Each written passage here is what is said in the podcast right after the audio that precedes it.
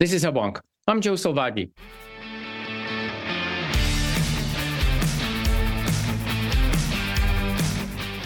Welcome to Hubwonk, a podcast of Pioneer Institute, a think tank in Boston. On January 26th, President Biden issued an executive order announcing plans to pause all approvals of liquefied natural gas exports, citing the administration's goals of lowering energy costs, creating jobs, and safeguarding health as its intended objectives.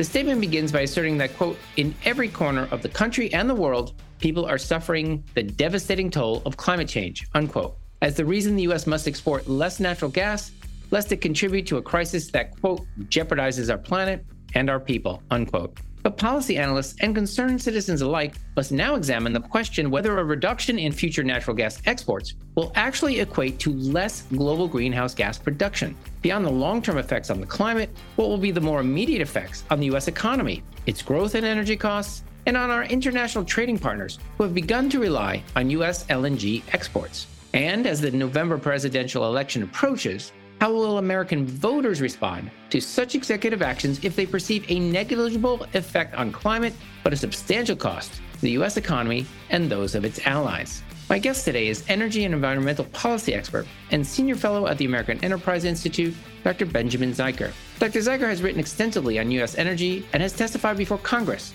on matters relating to the effects of energy laws and regulations on production and the environment. He will share with us his views on the merits of the president's decision to pause approval of future LNG exports, including its likely effects on our economy, and offer his insights on whether politics, rather than science, may be the primary driver of this executive order. When I return, I'll be joined by AEI Senior Fellow Dr. Benjamin Zycher.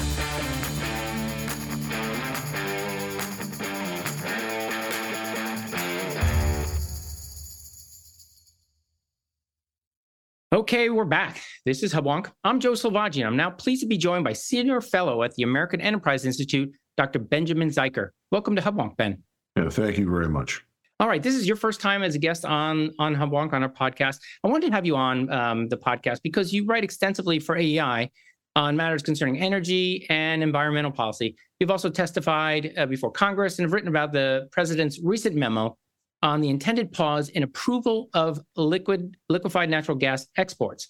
Let's start at the beginning for our listeners who know nothing about this memo, this executive order. On January 26, what did the president announce in a statement to pause LNG export approvals? What he announced was that moving forward, new applications for export facilities for the export of uh, liquefied natural gas will be subject to a climate change test in addition to the public interest test that is spelled out in the Natural Gas Act of 1938, which under which the Energy Department and the Federal Energy Regulatory Commission have responsibilities for approving proposed LNG export facilities.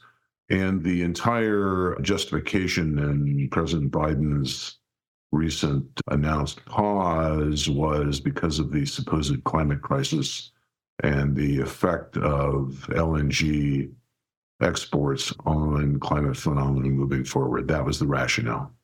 So I want to quote from the memo. Again, the president may live in a different world than I do, but I'm going to read it for our listeners and see which if they live in the president's world. Uh, this is the first paragraph of his executive order. Quote, in every corner of the country and the world, people are suffering the devastating toll of climate change. Historic hurricanes and floods wiping out homes, businesses, and houses of worship, wildfires destroying whole neighborhoods and forcing families to leave their communities behind, record temperatures affecting the lives and livelihoods of millions of Americans, especially the most vulnerable, unquote. So clearly, the president thinks that the world is already being devastated by climate change. So I want to talk about the implications of this pause on exporting LNG, both to the economy and to the climate. So let's start with helping our uh, listeners understand what are our current export capabilities? We, we know this to be a recent phenomenon. We discovered fracking, we discovered our, an abundance of natural gas what does this pause limit as far as we're concerned? We we actually have surplus of natural gas. How much could we be exporting? Is the question. In the immediate term, there's no effect at all. Uh, uh, existing facilities will continue to export liquefied natural gas as they have uh, over the past several years. Uh, LNG exports are now, I can't remember the number, but it's something like 9% of U.S. natural gas production. And that is expected to rise in the absence of this executive order from Mr. Biden. The issue is what if, regardless of what you believe about whether or not there's a crisis caused by increasing atmospheric concentrations of greenhouse gases, just as an aside, there's not much evidence of that. But regardless of what you believe, the issue is whether or not U.S. natural gas exports would have much of an effect by the year 2100? And the answer is no. If you shut down not just the exports of natural gas from future projects that are now being paused, but all U.S. natural gas exports, and if you assume there would be no increase in, in no substitution of foreign natural gas or foreign coal, et cetera, in place of U.S. natural gas exports, the using the Environmental Protection Agency climate model the effect on global temperatures in the year 2100 under mainstream assumptions would be something like eight one thousandths of one degree, which obviously would not be detectable.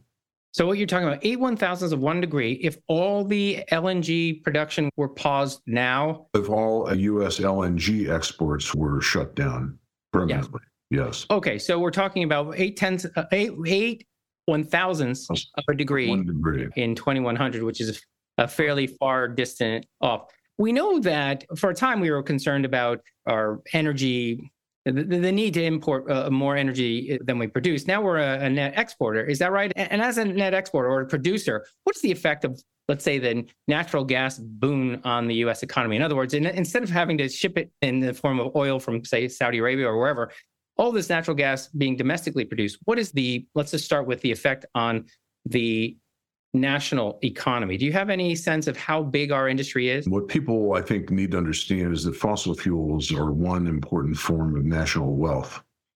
And to the extent that production of it increases efficiently, then national wealth increases, and that wealth is shared across the economy among producers and workers and others as, as an outcome of competitive market forces. So, with the technological revolution in natural gas and oil production over the last 20 or so years, national wealth is greater, GDP is higher, GDP growth is greater, there's more employment. The virtually everyone is better off as a result of tax revenues go up for local and state governments.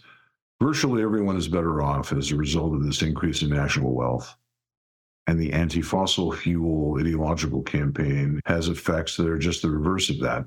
And that is very unfortunate.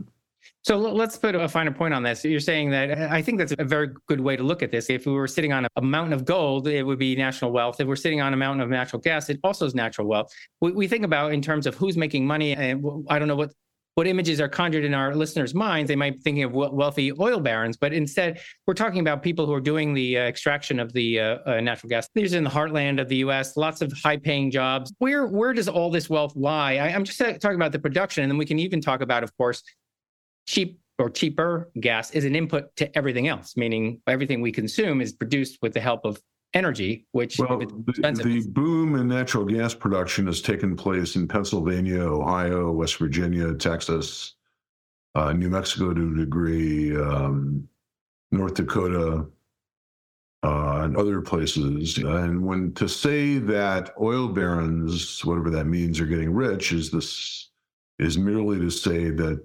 investors in these technologies and investors in these exploration and production activities get rewarded by market forces, as do workers in the oil patch or oil fields, as do state and local governments, as do others who contribute to this increase in national wealth as driven by competitive market forces.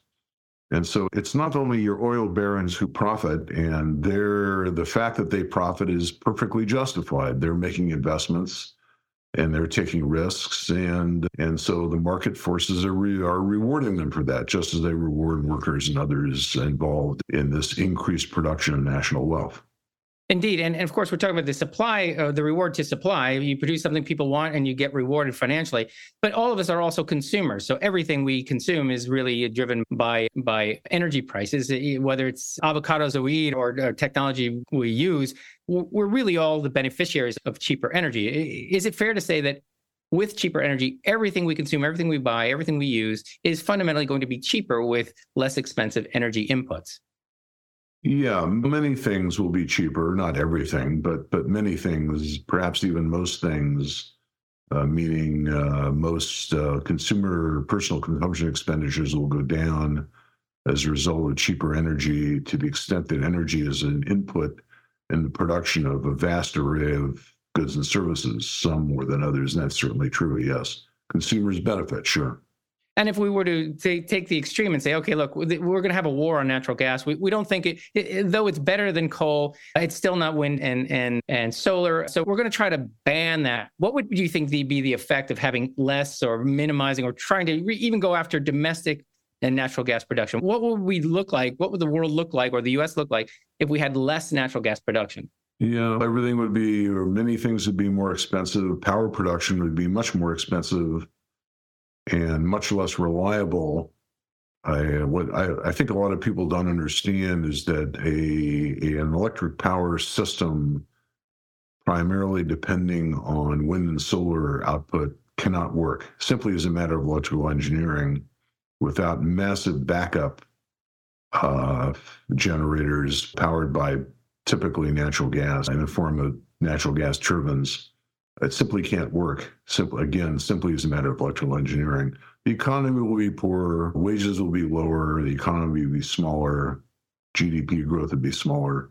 It would be not a very, not as wealthy a society as otherwise would be the case, with less ability to invest in environmental protection and all the rest.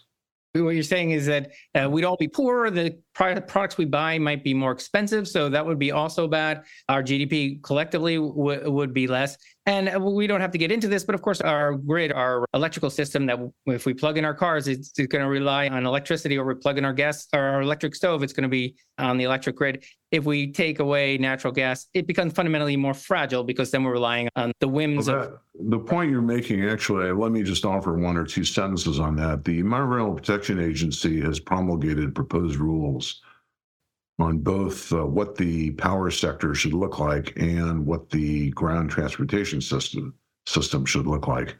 They're trying to force a shift toward more, much more wind and solar power generation, and a shift toward much more, many more electric vehicles and many fewer conventional internal combustion engine driven vehicles EPA's right hand doesn't know what its left hand is doing, and the two proposed sets of rules are not compatible. And I think a lot of people don't understand that. That this the expansion of wind and solar power as envisioned in the EPA proposed regulations is not consistent with the expansion of electric vehicle fleet as envisioned in other EPA uh, proposed rules. And and at some point, there's going to have to be a reckoning between those two sets of parameters. Okay. We, have talked about what happens eh, eh, domestically, but really this conversation should be about the exports and what happens to that surplus natural gas that we choose to sell on the on the international market. Right now, who are the current consumers? You said it's a 9% of the natural gas that we produce is exported. Where does that go? Most or more than half of it goes to Europe as a replacement for Russian natural gas. Russian natural gas was about half of natural gas used by the European Union only three years ago. It is now down to less than a quarter, and U.S. natural liquefied natural gas exports heavily go to Europe. A very substantial amount also goes to Asia, Japan, and Korea, and China, and others. And a small amount goes to South America, in particular Brazil and, and Argentina. But for the most part, uh, U.S. Na- natural gas exports go to Europe and to uh, Asia, Europe in particular. And and our careful listeners will say, okay, wh- why does a shift away from Russian gas and towards U.S. natural gas happened three years ago. It seems like a substitution one for one, where Russia is exporting less and we're in, uh, exporting more to. Right. There was the Ukraine invasion. There was the shutdown of Nord Stream, the Nord Stream one pipeline, and all the geopolitical events that took place in the in the wake of the Russian invasion of Ukraine. And uh, the Europeans, in particular, recognized that Russian gas is unreliable or had become even more unreliable than was previously the case. And, and I think that generated a, a shift toward the use of U.S. natural gas, particularly after Nord Stream 1 was shut down. Again, I don't want to put words in your mouth, but for those energy users in Western Europe who, who were at the mercy perhaps of Russian natural gas, if the US weren't there to substitute their natural gas for Russia, if we, in a sense, had banned exports entirely long ago, really Europe would face either going dark or cold versus or submitting to the whim of Russia. Is that saying too much? No, I don't think so. Prices would be higher. There would be a shift toward other suppliers of natural gas, the Australians, perhaps others as well, but there might be a return toward coal fired generation, and some people would be going coal. Yes, that is certainly true. Europe would be without US LNG exports. The European energy mm, situation would be a good deal less favorable. Uh, the problem, of course, is that instead of now facing unreliability from Russia, the Europeans now are facing increasing unreliability from America because of this uh, executive order issued by uh, Mr. Biden. So we, we've talked about, of course, the the effect domestically on limiting, if we were to limit uh, natural gas production here, if we limit exports, which we are doing, we talked about all the negative, you know, follow on of uh, having limits on supply here in the U.S.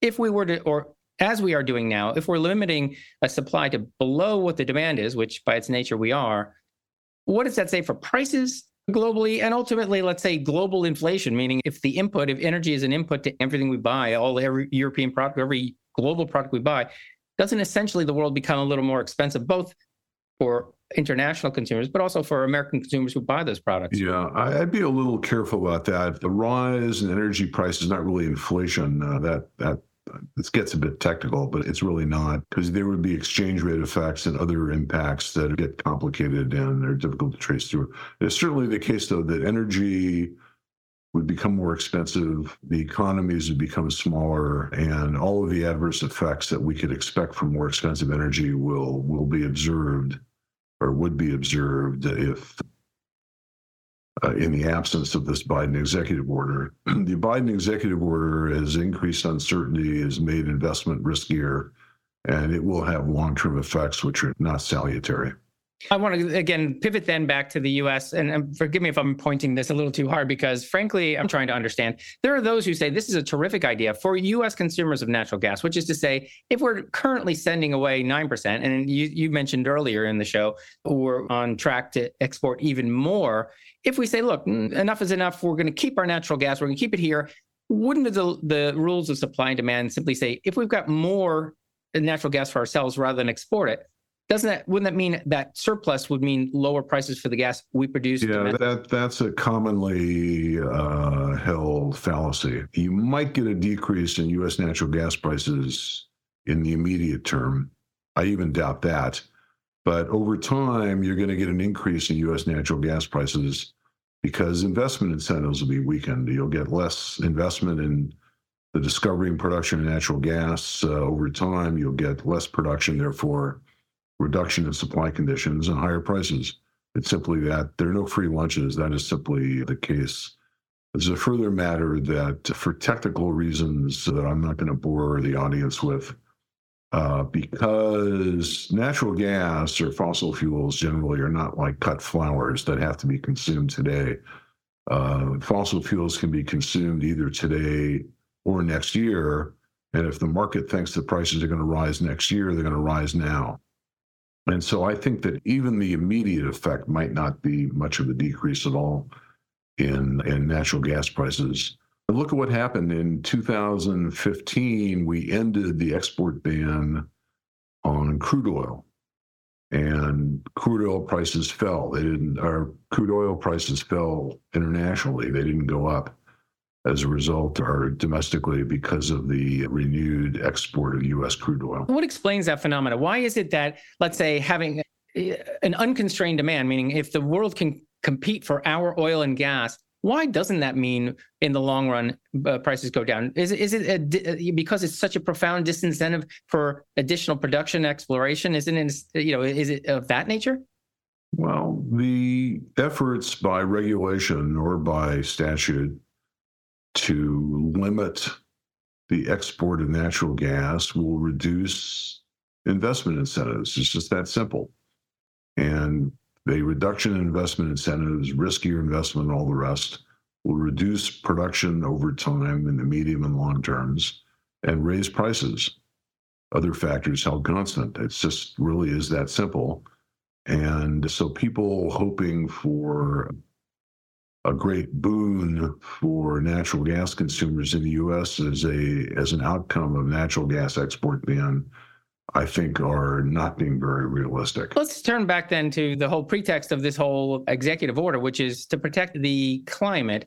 We've talked about it earlier in the show, but let's say, okay, if we're going to take nothing else away from this conversation, by limiting exports, we uh, the knock-on effect is few, less natural gas will be consumed, uh, less research to produce more natural gas will be produced. So we're going to have less natural gas in theory if we make it harder for people to consume it. What do you think? Given that the climate is the primary concern here, and we're, we're, we're putting the needs of the climate ahead of perhaps obvious financial or uh, international uh, concerns, what do you think the effect of reducing natural gas export and thereby consumption do for the the climate. I mean, and again, uh, let, let me say, uh, baked into my question is the assumption that natural gas is a terrific transitional fuel from, let's say, dirty coal towards, let's say, more efficient whatever unicorn farm we're going to harness. Let's say it's the the best of all fossil fuel alternatives. What do you think the effect will be for having less natural gas?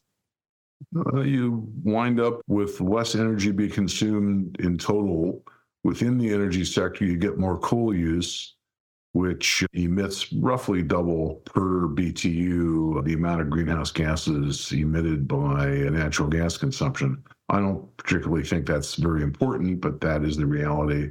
You get foreign natural gas substituting for US natural gas. There's really nothing positive to say about this. It's a pure political sop by the Biden administration to the environmental left. And they're not really trying to hide that reality at all. And the climate justification, I think, is really little more than a fig leaf.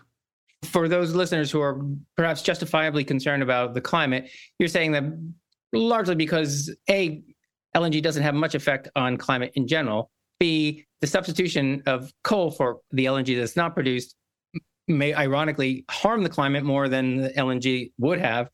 Uh, and also the effect, if any, is so negligible. Eight one thousandth of a degree over between now and 2100 that it's a, a meaningless effort. So let, let's stipulate all that. If it is the fact, again, in this conversation, we said it's going to have a detrimental effect on the US economy, meaning those jobs that could have been produced by LNG producers and exporters. The cost of inputs of energy, if energy becomes more expensive, it'll slow down the economy, thereby jobs and all. We talked about it's the heartland, the Texas and the Pennsylvanias and the Ohio's that are going to be hurt it has, we've agreed, there's very little effect on climate, and it may have a detrimental effect on our allies uh, overseas who may rely on U.S. natural gas as opposed to some of our unsavory global participants like Russia. Why would uh, the president choose to do this action? And frankly, in the middle of a presidential election year, if it's so patently detrimental to both the economy, the, the global stage, and the climate? Well, Again, as I said, this is a sop to the environmental left. And for reasons that I do not understand, the administration seems to believe that the environmental left is a sufficiently important component of its political coalition that it needs to do this to keep them inside the tent we can i'm not a political expert we can agree or disagree with that perception but that seems to be what's going on. The administration in the various statements it issued a couple weeks ago on this executive order made no attempt to hide the fact that this is an appeal to the environmental left. It is quoting them, uh, their applause for this this this executive order, etc. There's nothing else to be said in favor of it, and and I cannot I don't understand what they're thinking, but that seems to be what it is that they believe the environmental again. The environmental left is an important part of their coalition, and they need to do this to keep them keep their support firm. Uh, I want to quote from the memo one more time from the last paragraph. I think it, it, it, validates your position on why the president may have done this. I'll quote, quote, we will heed the calls of young people and frontline communities who are using their voices to demand action from those of us with the power to act. And as America has always done, we will turn crisis into opportunity, creating clean energy jobs, improving quality of life, and building a more hopeful future for our children do you see anything in this uh, action that quote uh, creates clean energy jobs, improves quality of life, or builds a more hopeful future? Meaning, if our economy is is is hobbled by this, how is it going to improve the quality of life? Do, do you have a sense? There, there is no positive dimension to any of this. None. You're on the front lines of these debates, both in the intellectual space, but also when you testify in front of Congress. It seems to me, as a layperson, as an onlooker, if the climate is this existential crisis that all many claim it is, do you hear the interest in, in let's say alternatives like nuclear, which again I've talked about many times on this show. I spent a fair amount of time in the Navy where they had nuclear power plants on tin cans in the middle of an ocean run by 19 year olds. And we've been doing that for 50 years without incident. What is it that why aren't we having memos about doubling down on nuclear instead of talking about attacking relatively clean, safe natural gas? I think I may differ from you a bit on this. Uh, I don't believe new nuclear power stations are economic or competitive with natural gas at even at $5 per million BTUs which is roughly a thousand cubic feet. And prices now are, I think, under three dollars per uh, for gas under for a thousand cubic feet or a million BTUs. So I don't think nuclear power is competitive, frankly. There are other artificial constraints on the expansion of nuclear power. The wind production tax credit for complicated reasons that I won't, I don't think we have time to get into, makes it much more difficult to operate nuclear power plants because the wind producers have incentives to lower their prices to very low levels, knowing that the federal government, through the production tax credit, will make them whole. And there are a lot of artificial constraints like that. But I don't really believe that nuclear power is competitive under current market conditions. Natural gas power production clearly is competitive. And I think that uh, an effort to substitute wind and solar power in place of natural gas electricity production is seriously misguided. Indeed, I think we might be talking past each other. I think if I take off my economist hat and put on my uh, uh passionate climate concerned hat and say if, if the only thing you worry about is the climate and you're convinced that fossil fuels are the reason the climate is warming and the, the warming of the climate is an existential threat to mankind, nuclear makes sense, right? It's not financial sense, but it makes. Under, under, that set of assumptions, that is certainly true. Whether I believe those assumptions is dubious, but we can get into that some other time. Fair enough. I wanted to bring our all of our listeners along and say, okay, look, it, it strikes me though, then again, if you have, uh, you essentially have a war on natural gas and you are trying to steer the economy towards electrification and reliance on renewables, wind and air, wind and solar, it seems to me more eh, less concerned about the environment. Again, if you had concern about the environment, nuclear might make sense, but more anti-growth, anti sort of human activity. It seems like it is naturally like a wet blanket on potential growth, both here and abroad. You, am I going too far with that sort of observation? No, the anti fossil fuel ideology is fundamentally anti human. If you really believe that fossil fuels are evil, then the things that increase the demand for fossil fuels also are evil. Among those are investments in human capital, education, training, etc. As people become more highly educated, as they become more skilled, they demand more fossil fuels. It's that simple. And so if you really don't like fossil fuels, then you don't like education and training and healthcare and all the things that lead people to demand more fossil fuels. I've been talking about this for years. For a short discussion, that's you might look at one of my old essays, "Springtime for the Rockefellers." Just Google my name and springtime for the Rockefellers, and you'll it'll come up. Yeah, the anti-fossil fuel ideology is fundamentally anti-human, and that is something I think we should not not forget. Indeed. We've piqued our listeners' interest in your work. They may disagree or want to engage with your arguments. Where can our listeners read more about your work, Ben? All they have to do really is go to AEI, American Enterprise Institute, aei.org, uh, click on scholars, and then navigate to my name. And if they're having trouble sleeping, the stuff is ideal. Your uh, soporific uh, missives are, are useful for those of us who have trouble sleeping. No, I actually find it quite interesting. And of course, this is a lively debate. And I think very rarely do we see such a, a naked attempt to essentially hobble the American economy really for political reasons. It's, in my estimation, a, a, real tragedy. And it's really not being covered very much by our international and, and local national press. Oh, oh, I want to thank you for your time. Uh, this is your first visit. You've been a terrific guest. Thank you for joining me today on Hubwonk, Ben. Thank you very much indeed. Appreciate it. This has been another episode of Hubwonk.